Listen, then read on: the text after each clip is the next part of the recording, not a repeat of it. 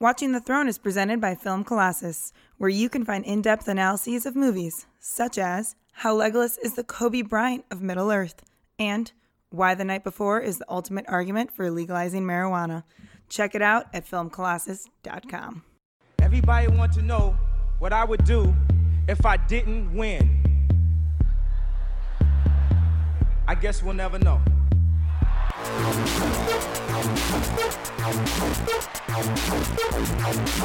So keep it love. I don't get enough of it. Jesus just rose again.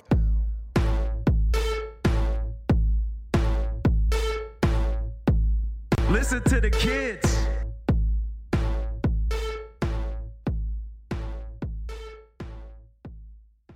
Welcome to Watching the Throne, a lyrical analysis of Kanye West. My name is Chris Lambert, and Travis is not here today because he's off doing Travis Beanie things. But we have a Storie, eh? and this is our Storie eh, guest. Hi there, this is Kevin, and I guess I'm a Kanye fan. That's good. being on this, It's a it's a nice thing to be able to say out loud sometimes because I feel like there's like it really is. Times during the day where you're just like I don't I don't want to tell anybody here I'm a Kanye fan. Uh, I try to I try to prevent anyone from knowing. It's it's a weird reaction that you can get for telling people oh like yeah, I, totally. I I love Kanye's music and they'll be like oh his his older stuff right and you're like well Not even just like his music in general gets hate. Yeah. like they they they don't listen to it, so what would they know? You know? So, honestly, like whatever. right there's so many times I've seen on Reddit where people have been like I haven't listened to this guy's music but I just know he's a jackass so his music's gonna suck. I'm like well I'm glad you know everything like That's a good response. Yeah. Right, right. Well, so when did you first uh, encounter Kanye's music, and what were your first impressions? All right. I would say started fall of 07, right? Mhm. And uh, I was in high school at the time. I was I was very hesitant to listen to American music at the time. I actually grew up I never really liked music that much growing up, and it was until I became a teenager that um, I started listening to it more. And at that point, the only music I really really loved or really liked, enjoyed to listen to was Chinese music Hmm. Surprisingly. So, um, and then so at that time I was like, you know, growing up in hi- in America in high school, and I'm like trying to branch out and listen to other kinds of music. And so he was one of the first ones because um, he was popular at the time, and some some of the kids I played basketball with listened to him. So he, they're just like, you should check him out. yeah. And so graduation, first album I listened to. Nice, yeah, because in 07, that's right when graduation had come out, and what like Stronger was playing everywhere. And, Yep, yep. Definitely stronger, yeah. It, um, sold really well. His best selling best first week album. So yeah, it was it was it was definitely at his at a really hype time of his uh his artistry. He was kind of king of the world. That was before all the Taylor Swift stuff. That was when it was just like Mm-hmm. He was king of the world. Oh yeah. He yeah, that was the year he took out fifty cent. That's right. They had that Just big like out. You know? same release day feud. Yeah. The whole thing. Well, so you're Um, you're starting to listen to Graduation. Were you just listening to the singles at first, or did you just put on the album? And I did listen to the full album a few times, and uh, I only at the time I was still new to all this, and I kind of just gravitated more towards the hits, um, the singles. So I, I did like I like Stronger a lot. I thought that was very progressive. Um, you know, I've never obviously at the time I I've never heard a hip hop song sound like that. So you know, I love that song. Then um, I think the other songs, you know, Can't Tell Me Nothing, Good Life was alright. Good Life, I think, was overrated, in my opinion. Um, Can't Tell Me Nothing was great. Uh, Flashing Lights was great. Um, Big Brother, Homecoming, oh my goodness. now that I think about it, yeah, no, that, that album definitely stuck with me. It's, yeah, definitely like the first hip hop album I really loved, I think. yeah, it's like transcended to where you're just like, this guy's doing all of this stuff on just this one album. Like, Yeah, exactly. It's um and it's so it, it- at the time it was you know hip hop had this uh, stereotype right a certain stereotype and this and this album was different and that's I think that's why I liked it. You know, it's very unique. Now, when you were really enjoying the album, did you immediately go back and listen to a bunch of Kanye's previous albums, or is it something where you just kind of stuck with this and didn't really dive much into Kanye West yet? Um, I kind of just went with the seasons at that time. So I listened to Graduation for probably a good like three to four months. Um, and then at the same time, I was listening to like some other stuff as well, some other, some other artists. And then I think it was really in 2008 that I started lis- try to look.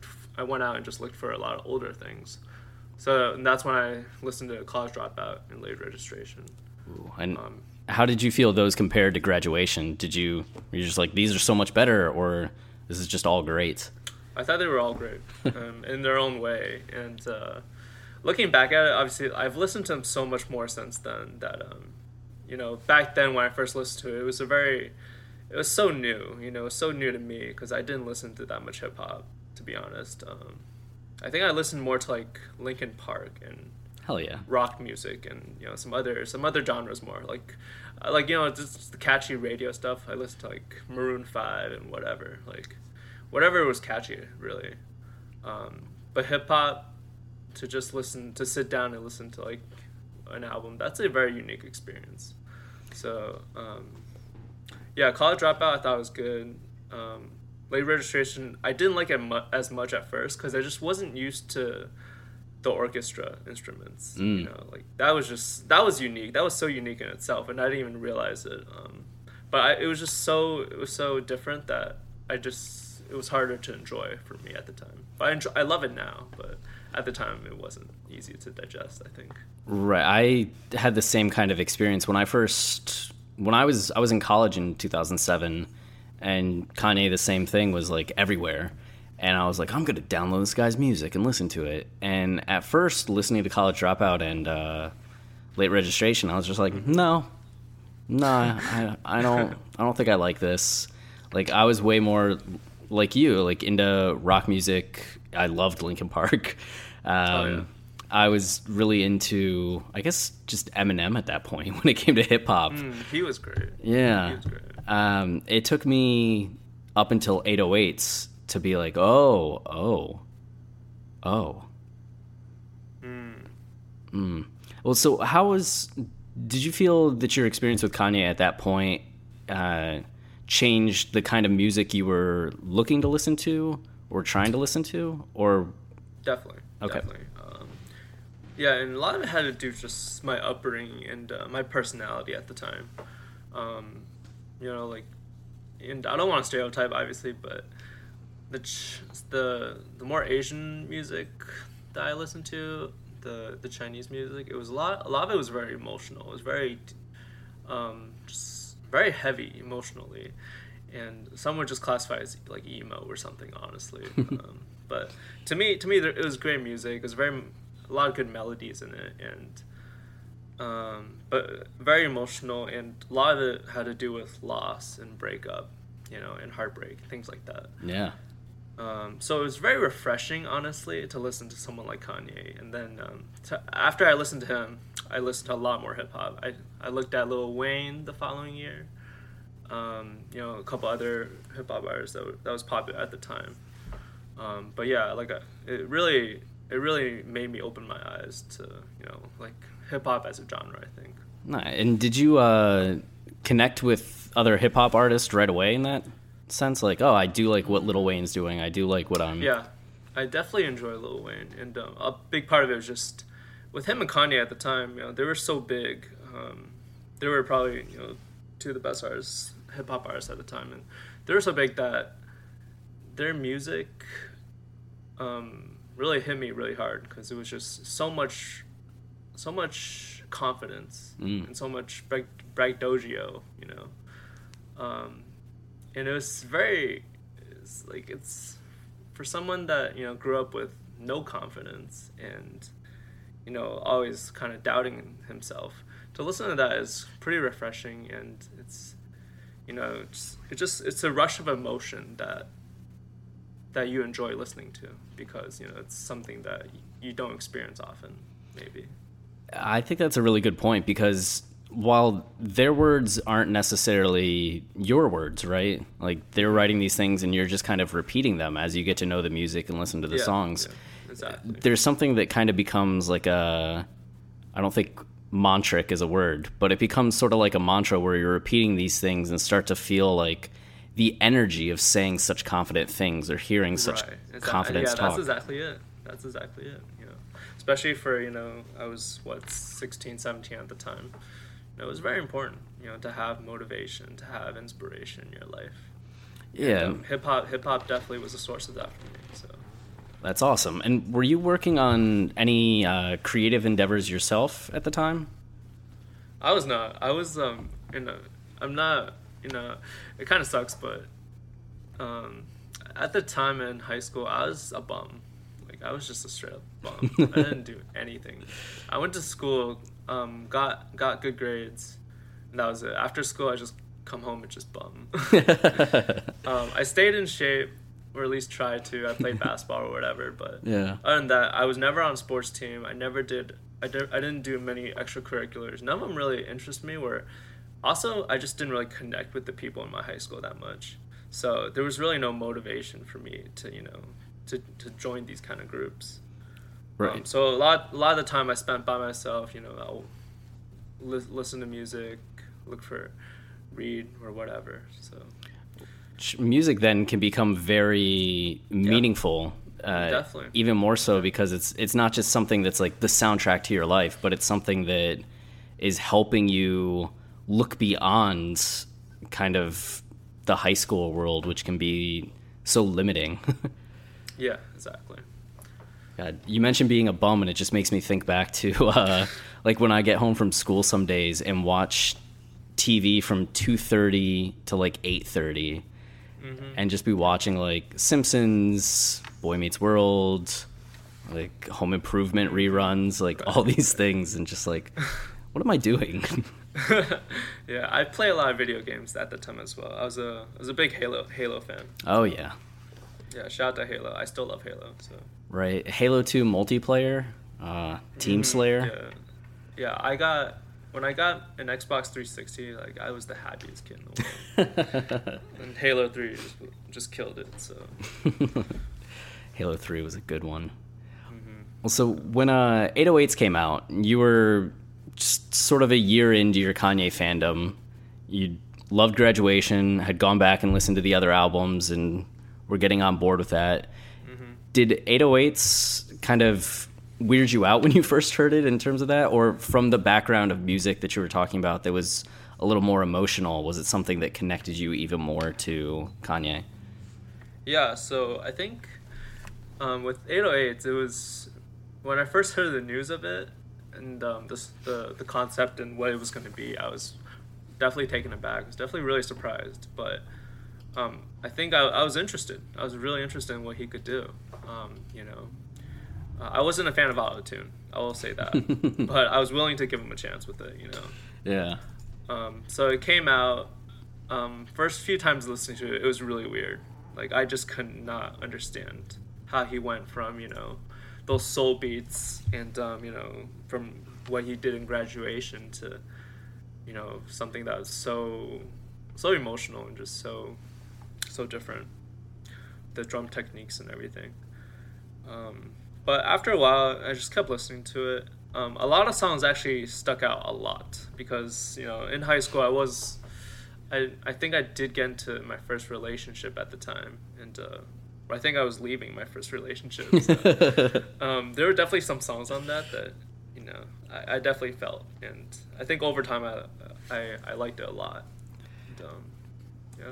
I think that's one of my favorite things with talking to Kanye fans when you get the rare treat of talking to like a a serious Kanye fan is their relationship moment with 808s. And just that one point, hopefully not multiple points, but at least that one point in their life where they were going through a breakup and 808s was there and just took on a whole different level of like interaction. Mm-hmm. Right.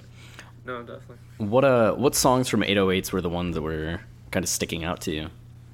Uh, Heartless was definitely the first one, I think. Um, yeah, that one. and I think I remember you guys did an episode on it, and um, I think you were saying about how you know it was it felt so kind of shallow and just um, you know what I mean? Like Yeah.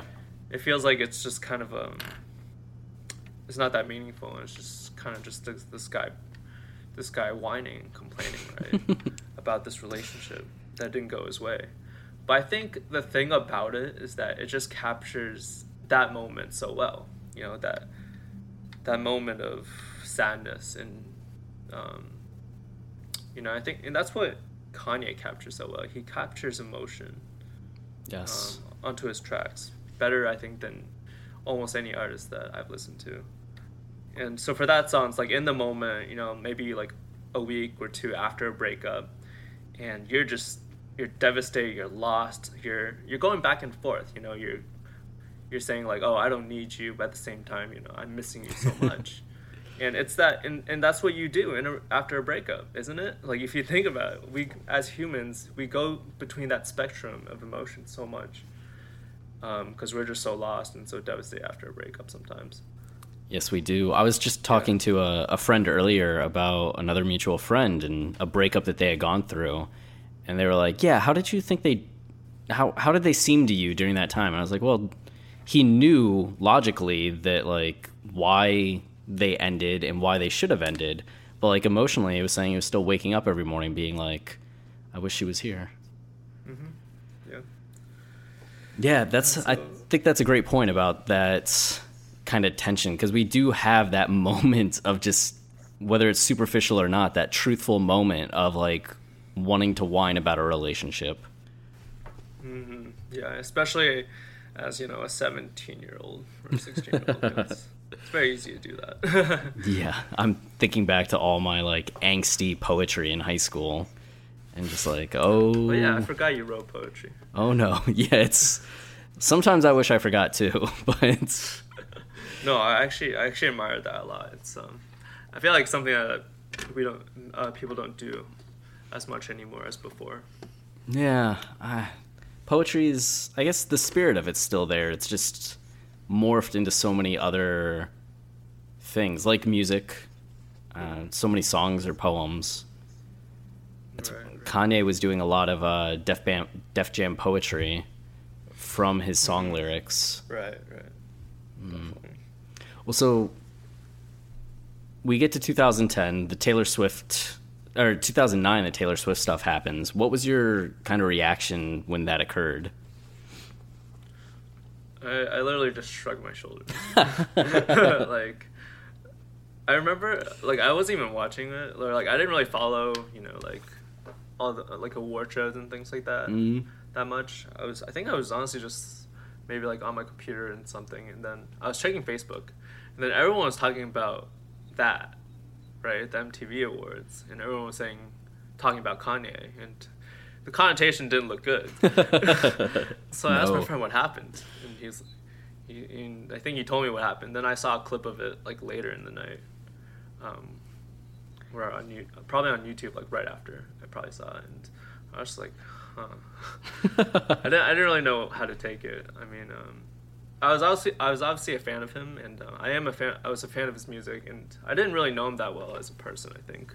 I think I only really knew him through the music, and from what I heard through the music, he sounds like a good guy. You know, like he sounds like a very relatable guy, a guy who's very honest uh, with his emotions, very, very introspective. You know, so I was like, huh.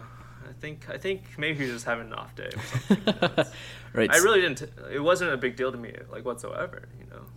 You were willing to give him the benefit of the doubts and just be like, well, that was a thing that happened. Like, okay. But Yeah, and I, I think if anything, it was just like, why does everyone care so much about Taylor Swift as a celebrity? You know, it's it's like I don't even watch this sh- like this award show, and most people probably don't.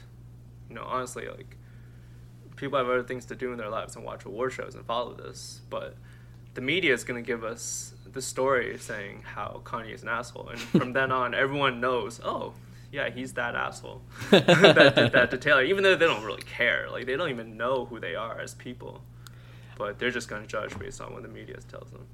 I think that's such a good point about what Kanye's music really gets into from 808s on, with talking about even graduation on, talking about celebrity and that perception of celebrity.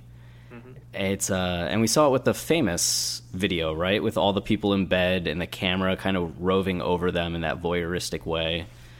Like Right. that's what we do with celebrities, and it's like we could not give two shits about them as people, but like we're obsessed with everything that they do.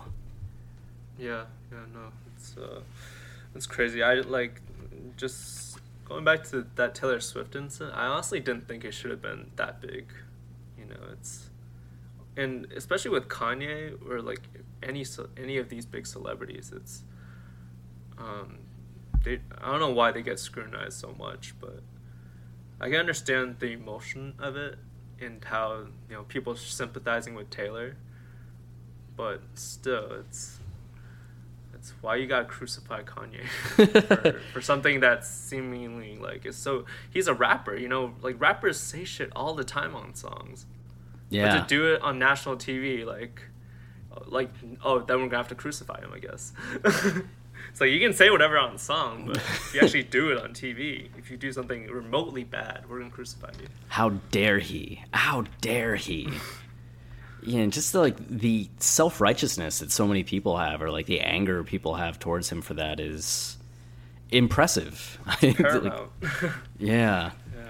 Uh, it's uh, also you said during that time you didn't really know much about Kanye as a person. Was there a, uh, a moment where you started paying more attention to who he was, or started caring more about who he was and not just the music?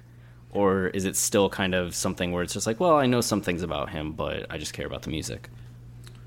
Um, so all of that really changed um, in terms of trying to get to see who he is as a person.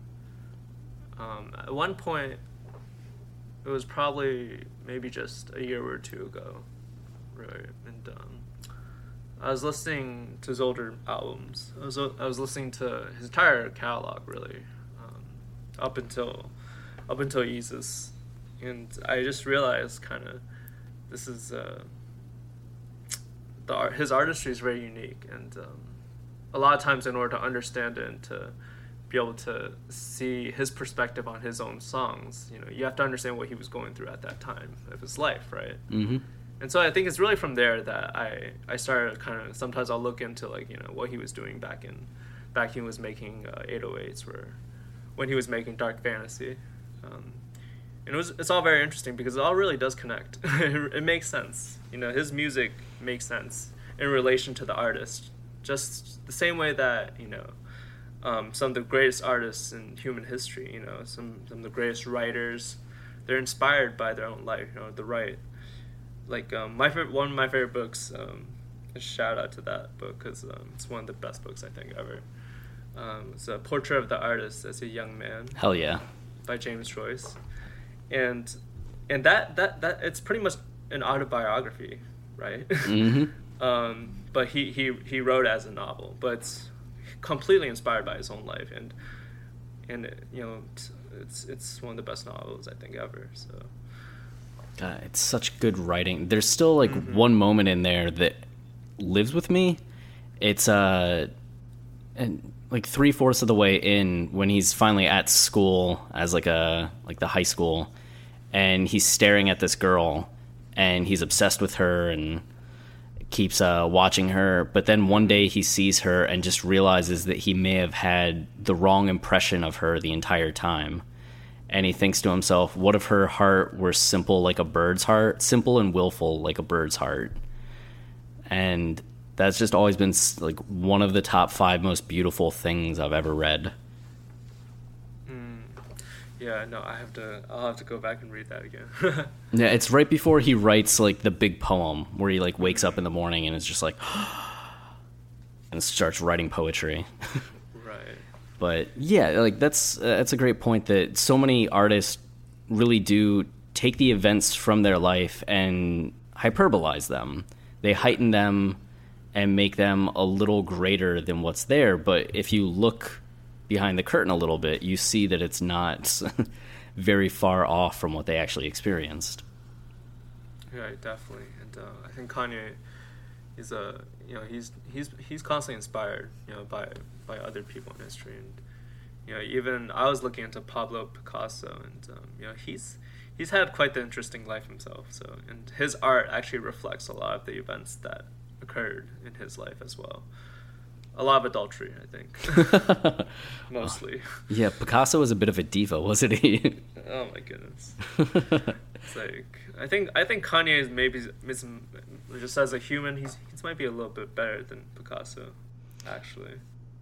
It doesn't seem like he's upset as many people justifiably as Picasso may have. but Picasso is still iconic you know like that's that's the point is you know it's the art that lives through lives through time we'll remember the art Absolutely. And then you go back and read about the person, you're just like, gross. but that art, that art's amazing. Well, so, uh, My Beautiful Dark Twisted Fantasy comes out. Uh, do you immediately eat it up? Um, yeah, yeah. I, I was listening to it a good amount. Um, realized that it's he's gone on a really interesting direction. really unexpected. I thought he would. If anything, I think most people expect him to go back to to the college series, right? Right. Especially after 808's got such a weird reception. Mm-hmm. Right. So yeah, I was kind of expecting, you know, just oh yeah, just bring back old Kanye. Like I'll, I'll be pr- I'll be pretty happy with that, you know. but looking back at it, I'm really glad he he went in um, the maximalist direction with his music, and and I go I go back and I I re-listen to to Dark Fantasy so much within the past two two or three years, and I I just hear things that you know that I don't even notice the first few times, where you know the first hundred times. to it. I'll hear things I'm like, wow, that's that's really interesting, and I know that he put that there probably for a reason, you know. So the layering of his music and um, the story that he's telling through that album is fantastic. I think. Scary. Today's episode of Watching the Throne is brought to you by Audible. And Audible is offering Watching the Throne listeners a free audiobook and a free 30 day trial to give you the opportunity to check out their service. The website is www.audibletrial.com slash WTT. Yeah. And uh, of course, there are, you know, thousands upon thousands of books to choose from on there. I would personally recommend the David Lynch biography called The Man from Another Place, if you're into that. And there's plenty, actually, I was just looking through there. If you just search Kanye West, there's plenty of stuff to search through and uh, learn about Kanye. I actually have never thought about looking for Kanye stuff on Audible. I always uh, I use Audible now for all my nonfiction reading. As I'll just I'll still read fiction in the book form, but I've been using it for a lot of like business reading, for a lot of like neuroscience and like personal developments.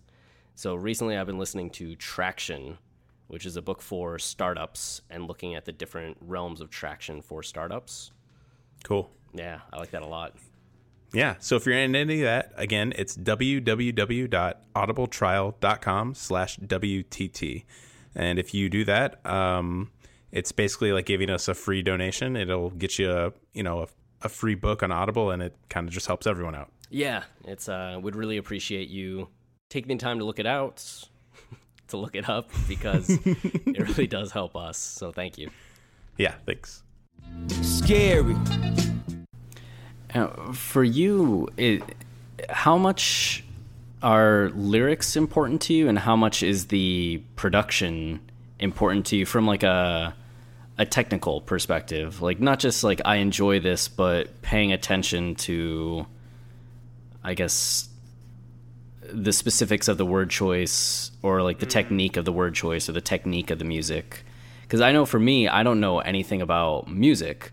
So I hear the music and I'm just like, I, I like this, I don't like this, but I can't really speak to it on mm-hmm. uh, like the deeper end of like he's doing really interesting things. Is that something that for you the music is just as important as the lyrics?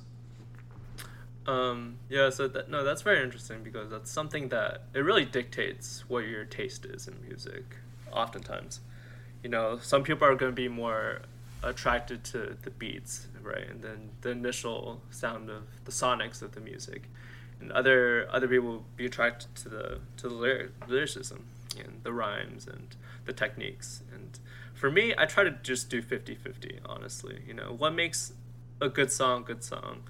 For me, most importantly is just your message behind it and what is it that you're trying to tell your audience. And you can do a great job with that using great production. And you can also do a great job with that with just some with great lyricism, you know, to fit that message. So if you can put those those two things together, like those are probably the best hip hop songs in my mind. Um, you know, like it, it's everything just comes together and it's just a masterful track. Hmm. And I think Kanye has a lot of those. honestly, yeah. as you're saying, like the the message behind the songs, that's one of the things that always amazes me the most about Kanye is how diverse the messages are. To where like yes. what you're getting on Gold Digger is not repeated necessarily across like seven albums. Oh yeah, oh yeah, and, and yeah, that's that's the that's definitely I think his strongest attribute. You know, it's just that he's not willing to compromise and not willing to just take the easy route and just do what has been proven successful. He's always willing to take chances. Right? He takes the Yeezy route. God, that was so cheesy it hurt. um, so 808s or not 808s, My Beautiful Dark Twisted Fantasy. You said you've been listening to it a lot again the last couple years. Right. Have you found a difference in the songs that you were loving uh, in like the first year or two after it came out and the songs that you're loving now, or is it pretty much the same? Yeah, no, I think uh, listening to it more and more, uh, just more closely, it seems like I've like I like every song. pretty much on the album. um, at first, it was it was really just the songs that uh, kind of stood out a lot. So Dark Fantasy, I've always liked. I thought that was a good song. Then um, Power was a big one. All of the lights, you know, it was just crazy, crazy production on that. So uh, Monster was always good. A lot of it, a lot of times I I, I would listen to to hip hop for working out. So th- I would usually have those songs on the playlist. So they come up often. Um, but listening to it again, I realize uh, some a lot of the emotional songs that he has on that are very very well done. Um, Blame Game, Lost in the World, um, Runaway, obviously. um, the outro, Who Will Survive America. It's it's ridiculous. You know, this guy. um, and t- I, I want to talk about Dark Fantasy right now because is that at that point when he made that album, I think he, he definitely made a jump with his with his music because what he really did was take his best attributes of his first four albums and put it together into essentially a work of art. You know, I would say maybe even a, a storybook, a novel. Like his his you know it's his he put it all together. He put it, he together all his skills, his best attributes, and there's great lyricism and there's great production, grand production, and um, if I were to describe his music in that album, I would just say it's cinematic. It's, Mm. it's something. It's I could listen to it and I could see a movie in my head. You know, it's crazy. Uh, it just as you're describing it, I'm just sitting here with this huge smile on my face, thinking about like how much I love that album. Yeah. Uh, and what you're saying about the emotional tracks, I think that's something that's jumped out to me over the years. Is like I'd always kind of liked "Gorgeous" and "Hell of a Life," but I feel like the last two years I've just those tracks have kind of catapulted in my personal rankings of Kanye songs. Yes, yes. Definitely. I've always liked Hell of a Life. Like that working out to that song is always good. Um Gor- Gorgeous, it's um the thing is about Gorgeous that the beat was kind of repetitive, right? So it didn't stand out to me as much. And I never really took a close listen to the lyrics until recently and um and when I did, I was like, wow, these lyrics are on point. Right? Like yeah, those are some of his best bars, I think, for sure. fucking Kanye. Just Oof. Like just so many quotable lines in that. I, I love it. Ah, and then Who Will Survive in America? That was a song, like, I remember the first time I listened to the album, and I'm just hearing Who Will Survive in America. I was like, that was strange. Like for a long time, I just hit skip as soon as Lost in the World ended. Oh yeah, yeah. And oh yeah. now I'm It's at like, a Kanye's Kanye's not even on it. Like what? right, like get this, get this out of here. Yeah. And now it's to the point where like I look forward Mm-hmm. to it. Like, give me that moment of like no applause Right. and how brutal that is at the end of this like extremely emotional journey. Um, yeah. Just like what an ending. You know, like. Cat just I think it just caps off, and the way it transitions from Lost in the World into into that sample. Um, he, the way he cut up that sample too, and at the very end, the literally like the last seconds of, of that track, you hear the drums get faster and faster, and it builds up. And it's, it's so cinematic in my mind, you know. I love Kanye. um, so a couple years go by. We don't really get uh, we get Watch the Throne. And were you as into Watch the Throne as the rest of Kanye's albums? Oh, definitely. Um, I have I have this one friend um, who's a huge hip hop head. He literally he's on he's on schedule with everything. So um, all the new albums that come out, he's always on top of it. So um, Watch the Throne, we, we were we were both bumping that so much that summer, uh, 2011. Yeah, that was a good summer. Yeah, that was that, that, that album was just dope. yeah, it was really the best the, the best of Jay Z and the best of Kanye in one. That's uh you know, from listening to the show, I'm sure I'm sure you're aware of like criticisms we've had of Jay-Z in the past. Um just being maybe too focused on the braggadocio, like too repetitive in a lot of ways.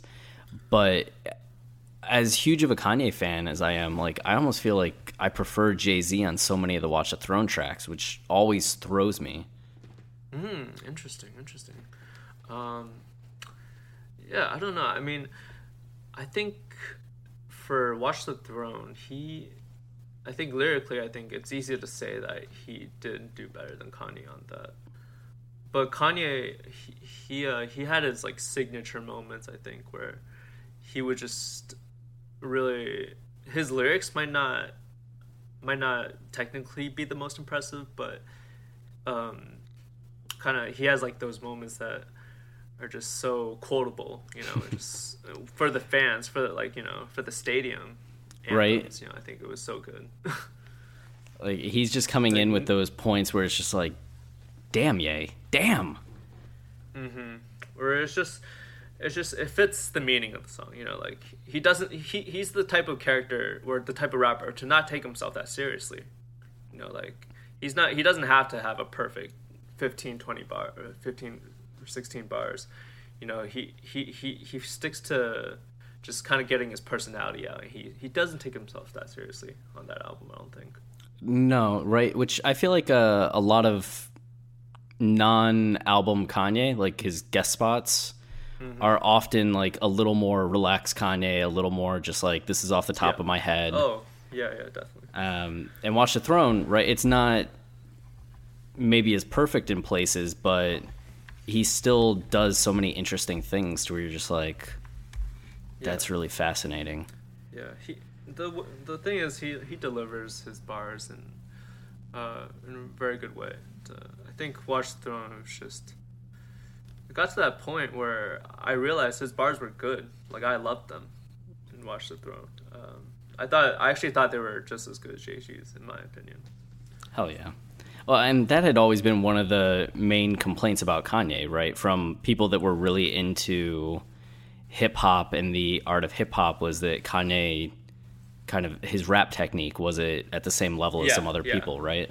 I think that's definitely his biggest criticism, especially with Pablo, especially with the most recent album. That's definitely a heavy criticism there.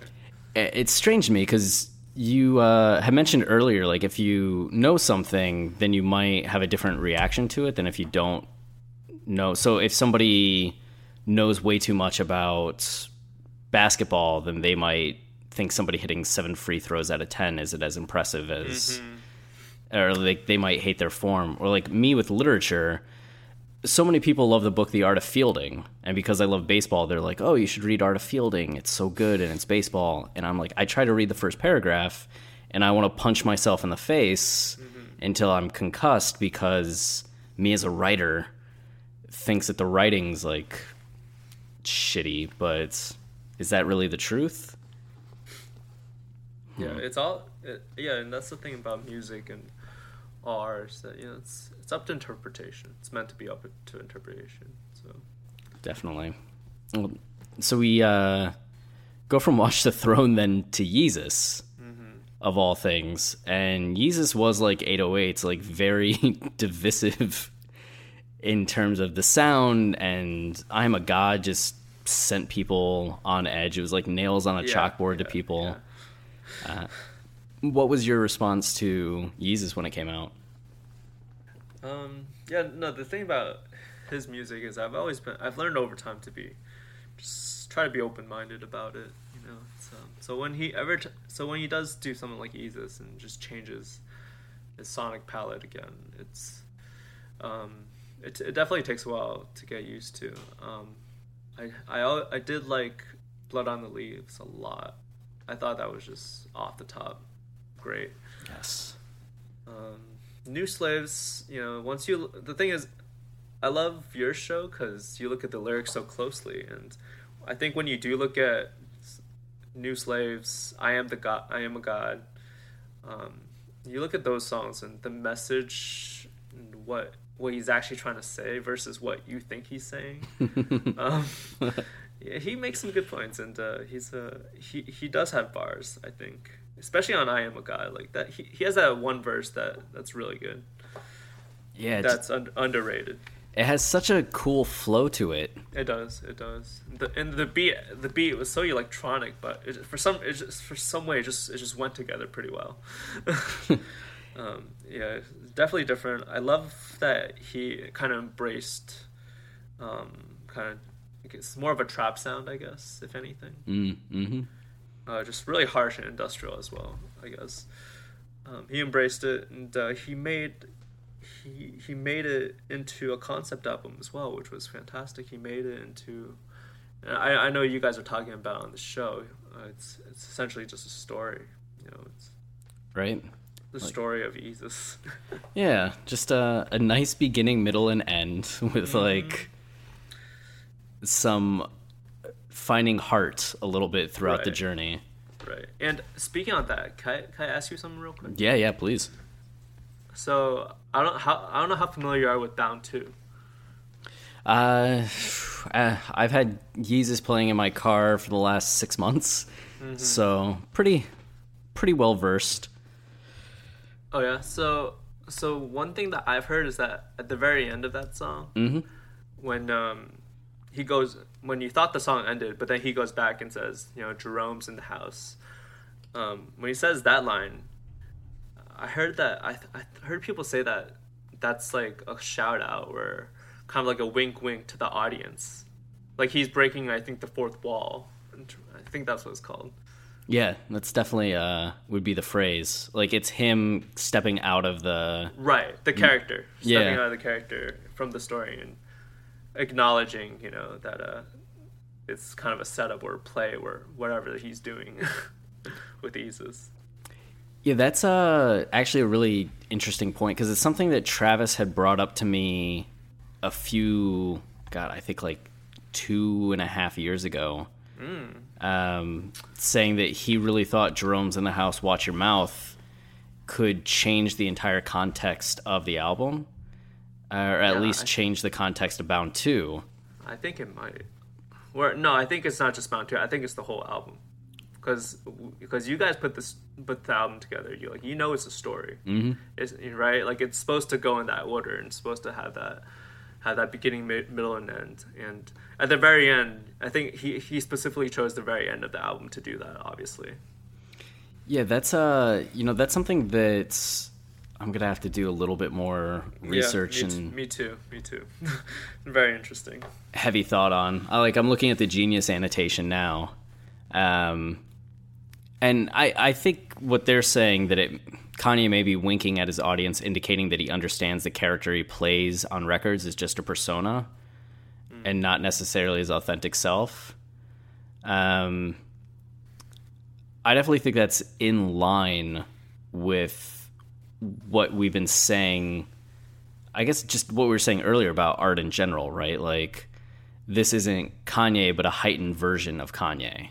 Definitely. definitely. Um, and maybe here he is taking the time to kind of wink, wink, nudge, nudge. Hmm. I'll have to look into that. But that'll definitely be something we cover when eventually we get to the Bound 2 episode. But I think there's definitely something very interesting to talk about with that point. Yeah, and um, and with his music, I, I I would never put it past him to do something like that. No, not at all. Which is what makes me so happy about his music is that like, you know, at first I was kind of hesitant to think that is he doing all these things on all these albums? Is he that kind of artist? But then realizing that he is and that he does, it's it's exciting. Just the same way that you wouldn't think that a novelist or a poet or a filmmaker wasn't doing these things on purpose. Right, right, and they do, they do. You know, the best directors out there, the best writers, they do all they do all these things at the same time. And Kanye, the way he he is able to incorporate that into into music, into sonics, is just very impressive. Yeah. Well, so do you have uh, thoughts on the Jerome's in the House, Watch Your Mouth that you want to share?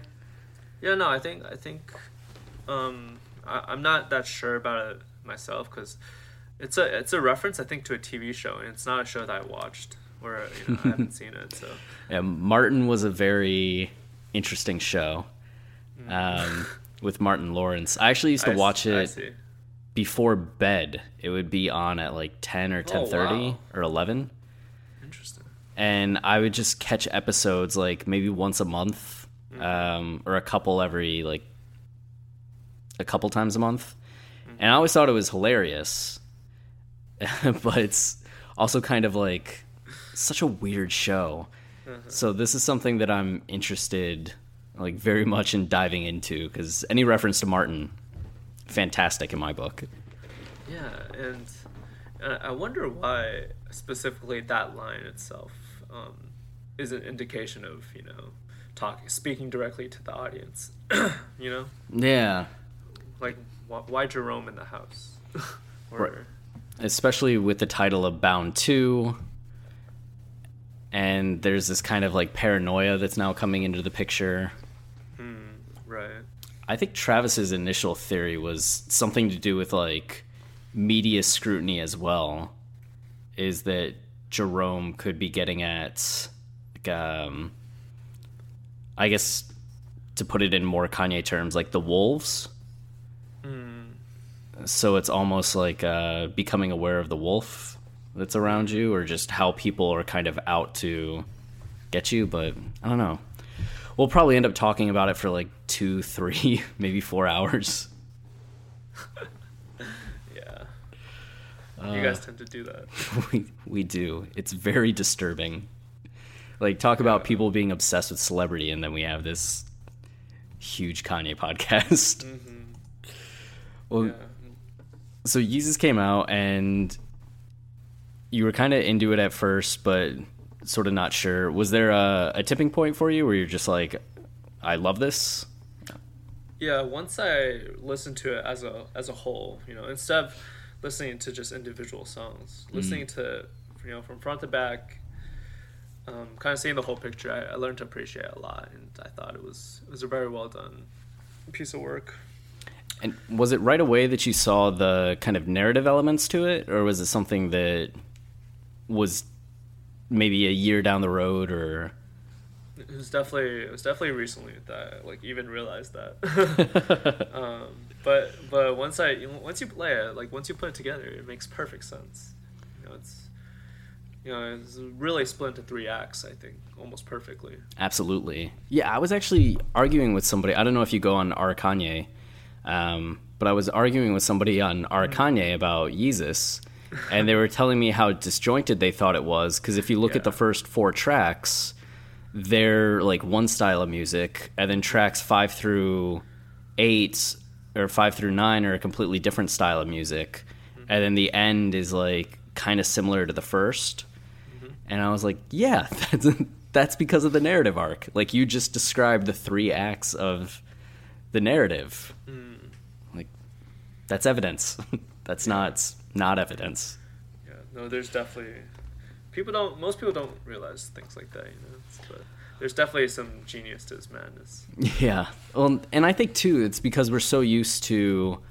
Well, maybe that's selling, simplifying it too much. But I feel like a lot of people, the expectation for music is just it's a collection of songs and an album, Yeah, and definitely. that's what people are used to getting, especially from pop acts like Right. people view Kanye as. Mm-hmm. So for him not to announce it's a concept album, and for people to then claim it is a concept album, I could see why some people would want or like push back against that. Yeah, yeah, yeah, and um, it's yeah because he, he he does have so many hits. You know that that's the thing about him is that we most most people would would just know him for for the big hits that he has and think of him as you know an artist who tries to go out and tries to get hits, but Right, like Drake, like Lil Wayne, like Jay Z. right, right. But to the contrary, I think he actually does the exact opposite. Yeah, I, I agree with that. I very much agree with that. Uh, well, then, Life of Pablo. yeah, Pablo. Pablo, Pablo, Pablo. Uh, what was? Uh, did you go to a theater for the Madison Square Garden thing? Did you watch online? Oh, um, yeah, I think I watched watched it online after work. Nice. yeah. What was the kind of initial feelings about uh, the music? I thought it was. I thought it was very, very familiar. You know, um, it's very Kanye, very kind of unique to his style, right? It's definitely in line with what he does. But I think definitely all the soul samples, or the or the gospel feel to it, definitely threw me off a bit. Especially Ultralight Beam. I thought he would honestly. I the whole time when I saw that track list, I thought Ultralight Beam was like was gonna be like On Sight. Oh, I thought he was gonna come out and just start throwing bars, you know, at people, and turns out it was the exact opposite. So definitely, the first song like threw me off. I was like, oh, okay, so it's a it's a singing song, and, and Kanye and Kanye doesn't even rap on it. no. He just says a But, few uh, things and is like, okay, Chance, you go. Yeah, but uh, but obviously Chance killed it, and um, you know he deserves it. He's having a fantastic year. Um, and uh, yeah, no, he killed it. It was a great opener. Um, the emotion on that first track was was fantastic to start off an album. Yeah, like the first time I heard it, I just had so many goosebumps by the end when they're just yelling out like faith. Yeah, War. no, definitely, definitely. Oh, Yeah, and I'm I'm really happy that uh, it, it did get nominated for a few Grammys. I actually did not see that coming at all. no, at this point I expect Kanye to either be like shunned entirely yeah, or like embraced completely. Yeah, and it's it's funny that it's it was not I think it was nominated in um, like a, the the rap song category, right? When Kanye doesn't even rap on it. Yeah, how ridiculous is that? Yeah, but but Chance versus Fantastic, and if you want to talk about the specifics of you know that rapping versus not rapping, you know, Hotline Bling is nominated, and it's is there any rapping in that? No. yeah, God. exactly. So if Drake wins that category, oh, man, That's such a weird album. I've only, I still have only heard like three or four songs from that album, and I think Views? all of them were, yeah, and I think all of them were singing.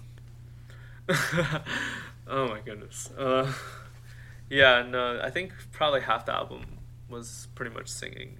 Um, maybe not that much, but It the rapping like was definitely the rapping was definitely underwhelming for a lot of people. Like my best friend, um, the one I mentioned earlier, he he completely hates that album. He makes it very very well known that he does. Um, I I think it's definitely subpar. Definitely a subpar album. Even he's done much better. I thought with Take Care was actually a good album in Mm. my opinion. Nothing was the same was still good. Uh, and then after that, I think he just got a little too commercial.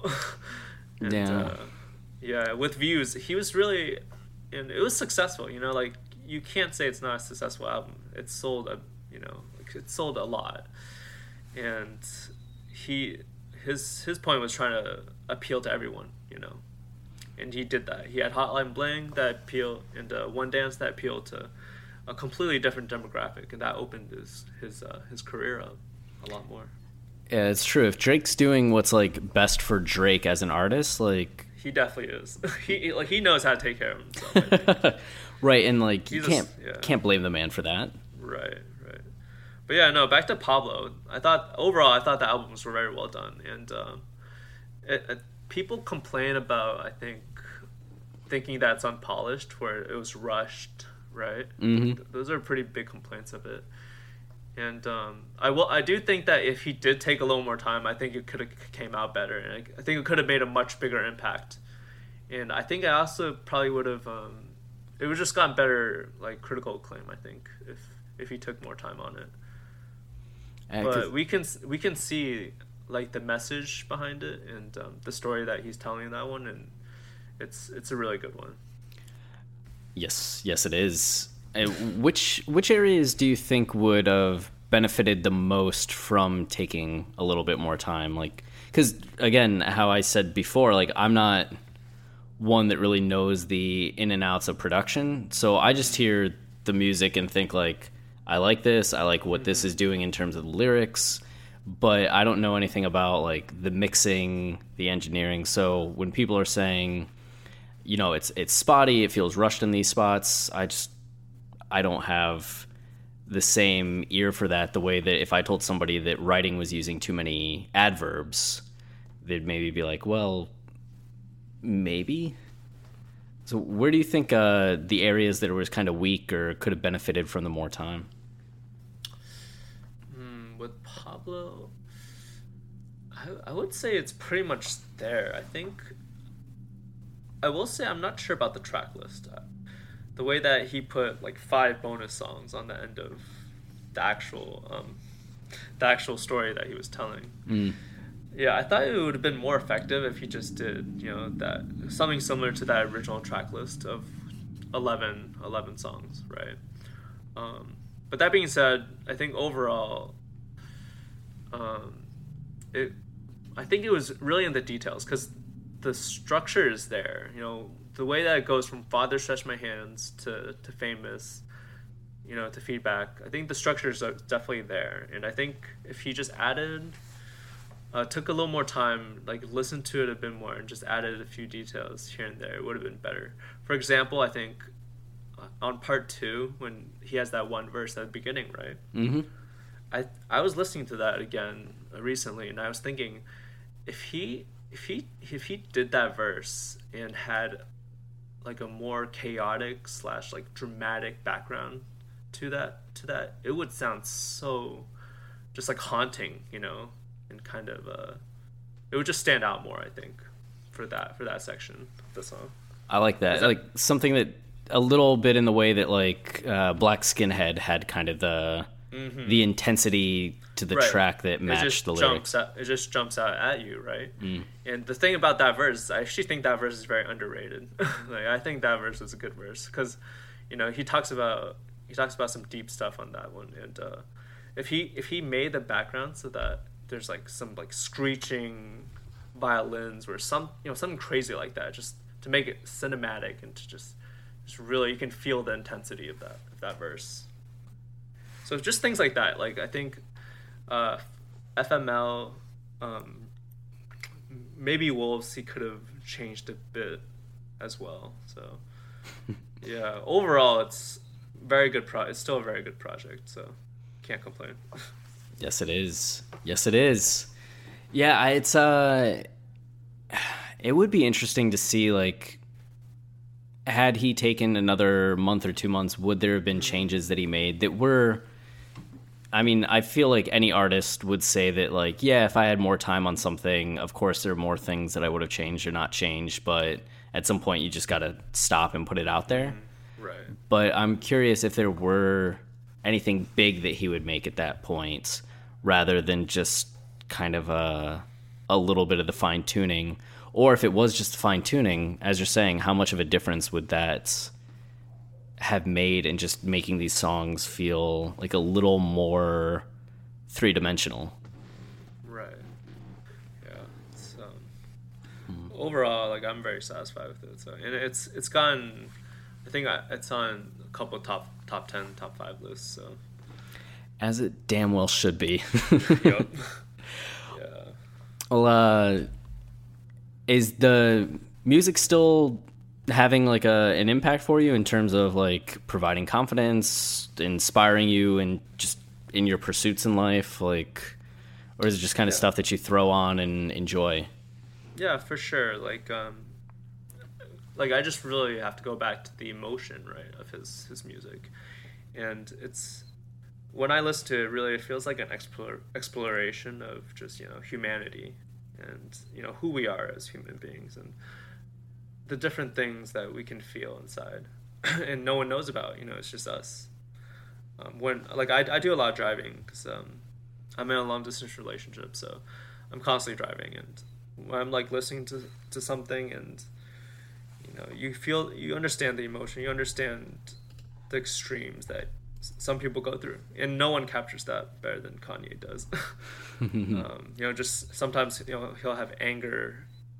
Sometimes he'll have a lot of sadness and despair and loneliness. You know, it's it's crazy. You know, his everything is there. Everything is there. All the human emotions that one could feel and one could um, relate to.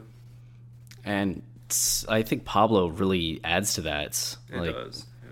Yeah. especially like you think about real friends and Yes, wolves yes. Mm-hmm. and that sense of like betrayal and like fear like on wolves there's such like fear of like self fear of others and who Right, right. Um, and the way, and another thing is, I love the way that that album was structured. Right, so it's crazy. Like people say that that album's incoherent. Just like, like how you go from "Father Stretch My Hands" and "Famous," right? It's like those extreme moments of feeling, feeling at a high, right, and just extreme confidence, to moments like FML, real, real friends, and wolves, right? yeah. The the, sh- the shift in emotion is it's ridiculous. right like in narrative uh training like when you're learning about storytelling and writing the, uh, it's commonly called change in charge. So you set up a a charge that's either positive or negative um or it starts with hate and ends with love. It starts with fear and ends with confidence like those kinds of binaries and exactly what you're saying you see that change in charge from the beginning of the album to the end of the album right. Hmm. Well, top five Kanye songs. Uh, yeah. No. This is this is a really tough one. um, I would have to say. So should I just go? Just uh, list top five. Yeah, yeah. If you want to talk about them as you list them, by all Nah, means. I- think, I think I do want to talk about the last one though. Okay. Um, so, there'll have to be it'll have to be Jesus walks, stronger. Mm, hold my liquor. Uh.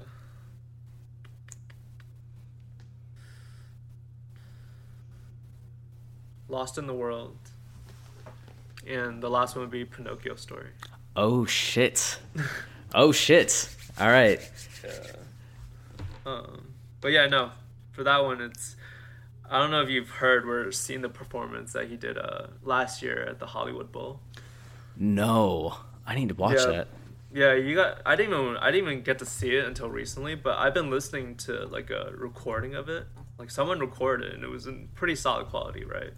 So he he closed out that show with Pinocchio Story, which which I thought at first was just a bonus track on 80, 808s. You know, like I didn't think it was like The actual right, like, I, finale. didn't, I didn't think it was even meant to be on the album. Like at first, I preferred that it wasn't on the album. I think, but um, he closed the show with that song, which which surprised me a bit. But you know, I was listening to it and it was an extended version. He redid some parts of it. Um, it was really long. It was like a it was like almost ten minutes long. Whoa.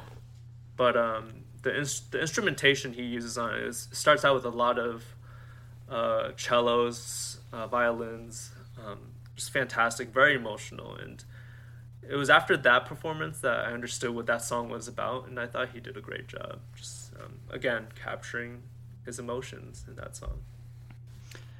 So that's a song then that for you probably wasn't even on your top five until very recently, and now it's it's uh it's there. Yeah, no, I think it's definitely underrated, and uh, it's ironic because that song speaks on celebrity, right? It speaks on his status as a celebrity, and um, you know his a sadness because of that. And uh, yeah, no, I think it's ironic because everyone he's known for for certain things, and people don't realize that you know, he is very introspective, and it is it is different for him than all the other people judging him. Right, like this is the same guy that if you listen to uh, college dropout, late registration, and graduation, you're just like, this guy loves being a celebrity. He's so happy with this, and like, he thinks it's awesome.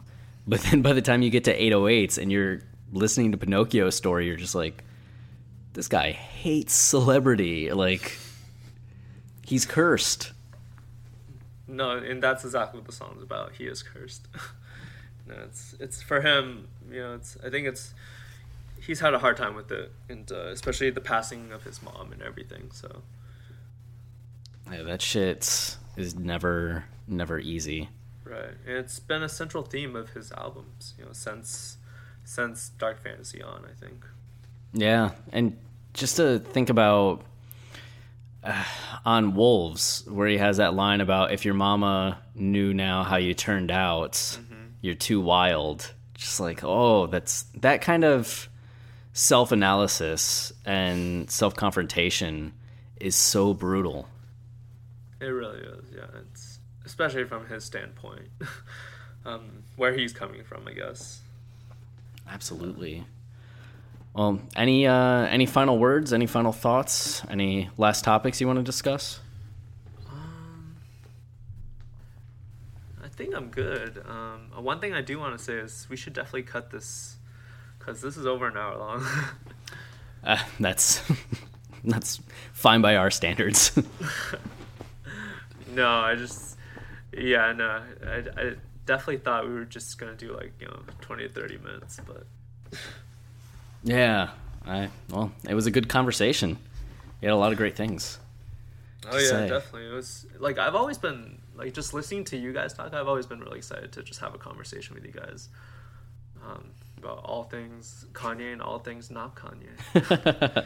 well, I'm glad we could. Uh, I'm glad we could have that. Sorry, Travis couldn't be here. He's an awful No, no. person, but No, no, we're we're we're all just you know human beings. we're we're all just doing the best we can. So. right. You just want everybody to be happy in the new year, as Kanye would say. Oh my goodness! I can't. You saw that? Yeah, yeah, yeah, yeah. Yeah, I saw. Yeah, I saw that too. I was like, yeah, he would definitely say that. He Like, would. that's that's what he wants. That's really what he wants sometimes.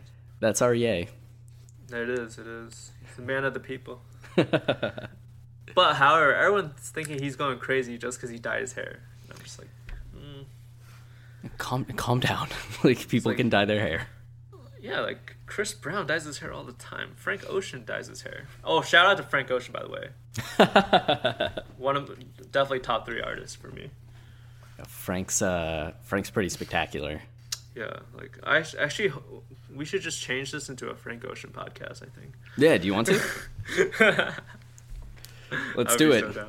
All right, let's. Uh, what was your first reaction to Channel Orange? Uh, start o- start over again. yeah. Oh God, we'd both pass out by the time we were finished mm-hmm. talking.